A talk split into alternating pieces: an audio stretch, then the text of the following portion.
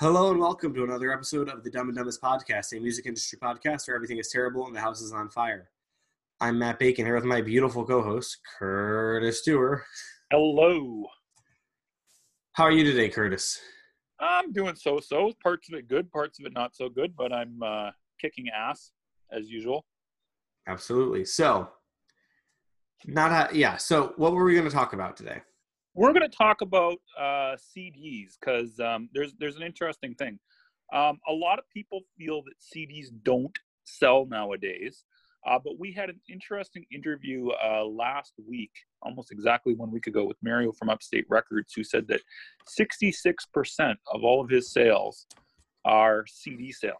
Now, and, and I want to point out that's basically the same for other labels I work with. Um, plus or minus, like like with Ripple, it's a little bit different because like that's a very vinyl-centric audience, but even that's fifty-fifty.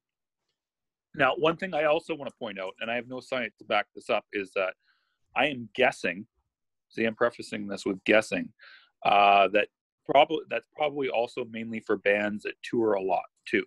I would be what I'd be willing to wager that if you tour quite a bit, you're going to end up selling more C Ds than you are uh vinyl, because anytime I've ever been to a show, which admittedly has not been much in the last couple of years since I've had kids, but anytime I've been to a show, it always looks like people are buying the C Ds and not so much the vinyl. Um yeah, but even for Ripple or Prophecy artists who don't do as much touring, C Ds are still a priority. Are they? Okay, fair enough, fair enough. Okay, that was just from my own observation, but my but, own but observation. that definitely but it definitely does help. I actually wrote an article about this that gets published um on the eleventh. I'm not sure when this one's going to air because we kind of are in a weird place with our po- our podcast back cat- back catalog right now. Mm-hmm. Um, but essentially, what's interesting is that, yeah, see, part of the beauty of C Ds is that they're a hell of a lot easier to pack. Yep. And they're, you know, they're not as likely to get fucked up and break. Yeah, like if you got vinyl and stuff like that, Mario mentioned about stuff about the vinyl warping, shattering, blah blah blah blah blah. It's a night. It's a nightmare to travel with. Yeah. Um. You know, it's uh. It's not fun and easy the way other formats can be fun and easy. If that makes yeah, sense. Yeah. Totally. Like I mean, the thing with vinyl is, I mean, it, it has been having a resurgence. There are a lot of vinyl nerds out there that love to collect the stuff.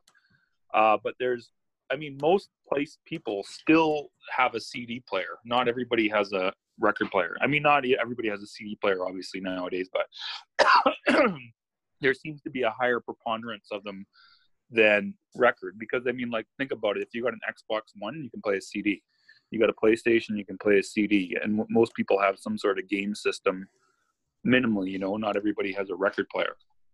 Um So you want to keep that in mind too. And then also the, the other thing too about C Ds is uh, the good thing about them is that they're cheap to produce, relatively speaking. Uh, and you can easily, you can, it's more easier for you to make your money back than if you're selling vinyl. Correct, Matt?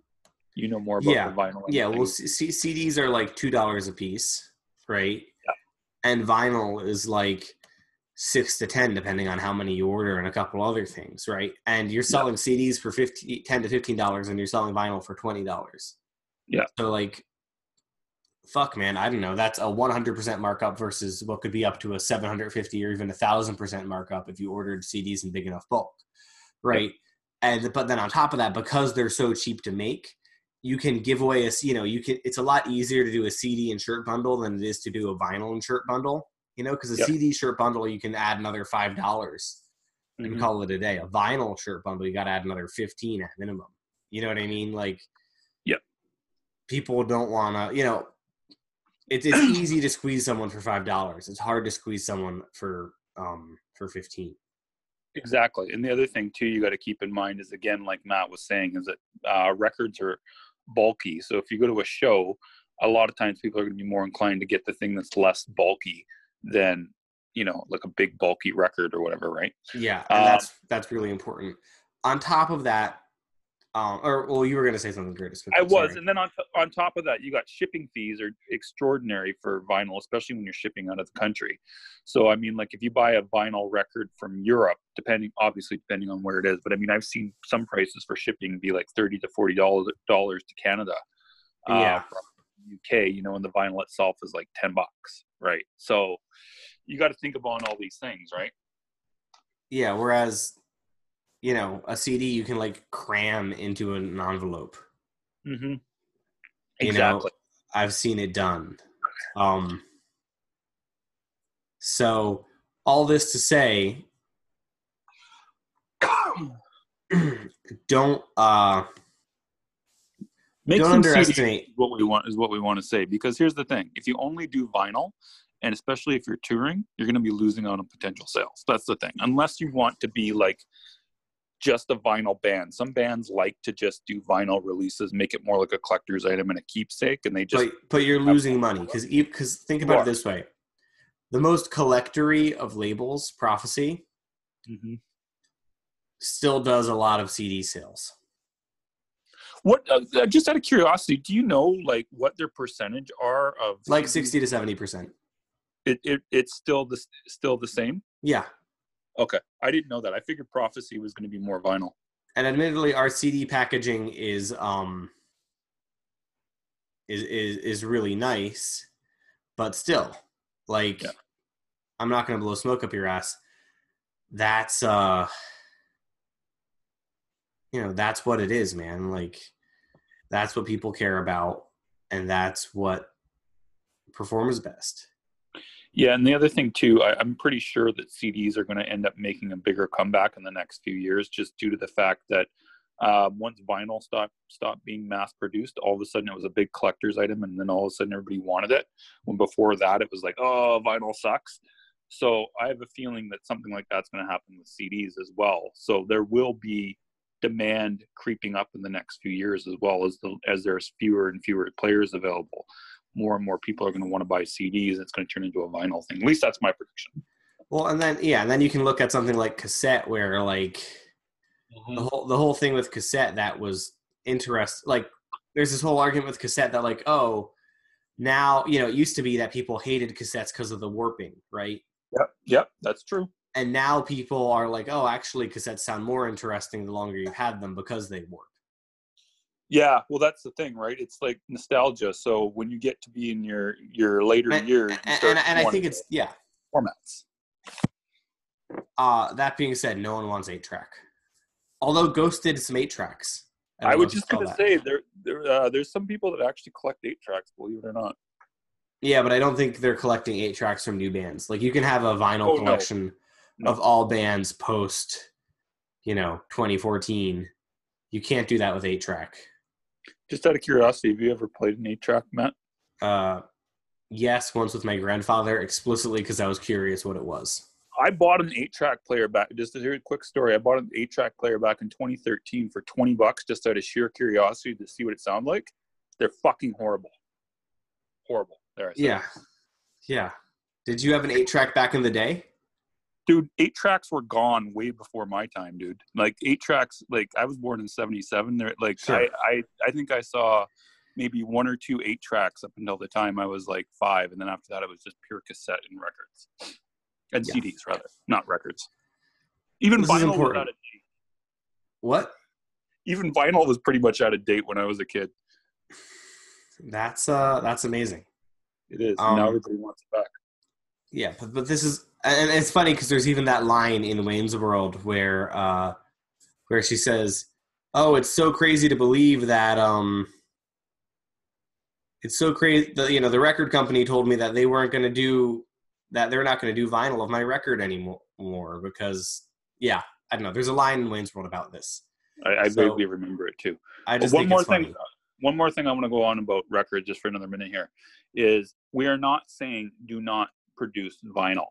Um, we are saying you should produce vinyl, but um, if you're going to be if you're going to be doing a release and just doing vinyl only, you are potentially limiting sales is all we're saying. We are not trying to tell anybody do not do vinyl, only do C D or anything like that. If you think you have an audience for vinyl, definitely do some vinyl within reason, But also keep in mind that people are going to be wanting C Ds, especially if you are playing shows. You want to have something that's portable, easy to sell out there.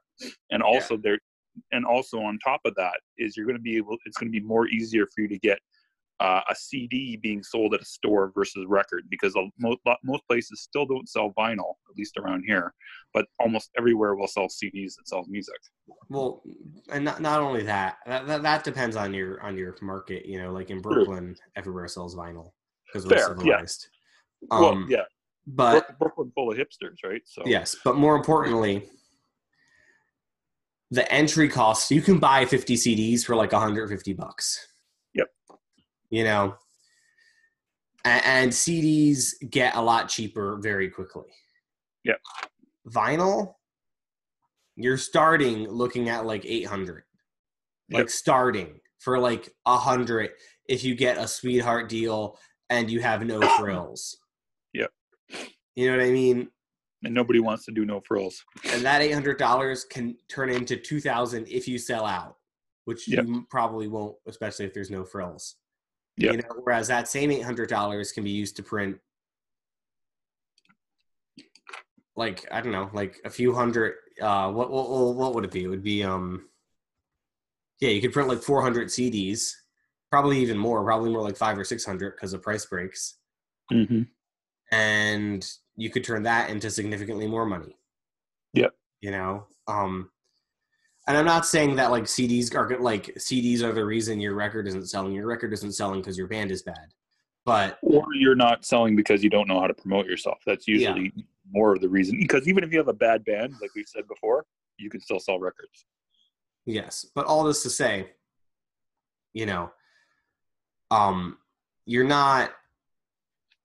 You know, I'm not, I'm, I'm not trying to say like, oh, well, if you guys, you know, you guys, your records aren't doing well because you're not doing C Ds. Like there's, a, there's a variety of other reasons. I'm just saying like, if you're trying to like figure out what, how to make a little more money,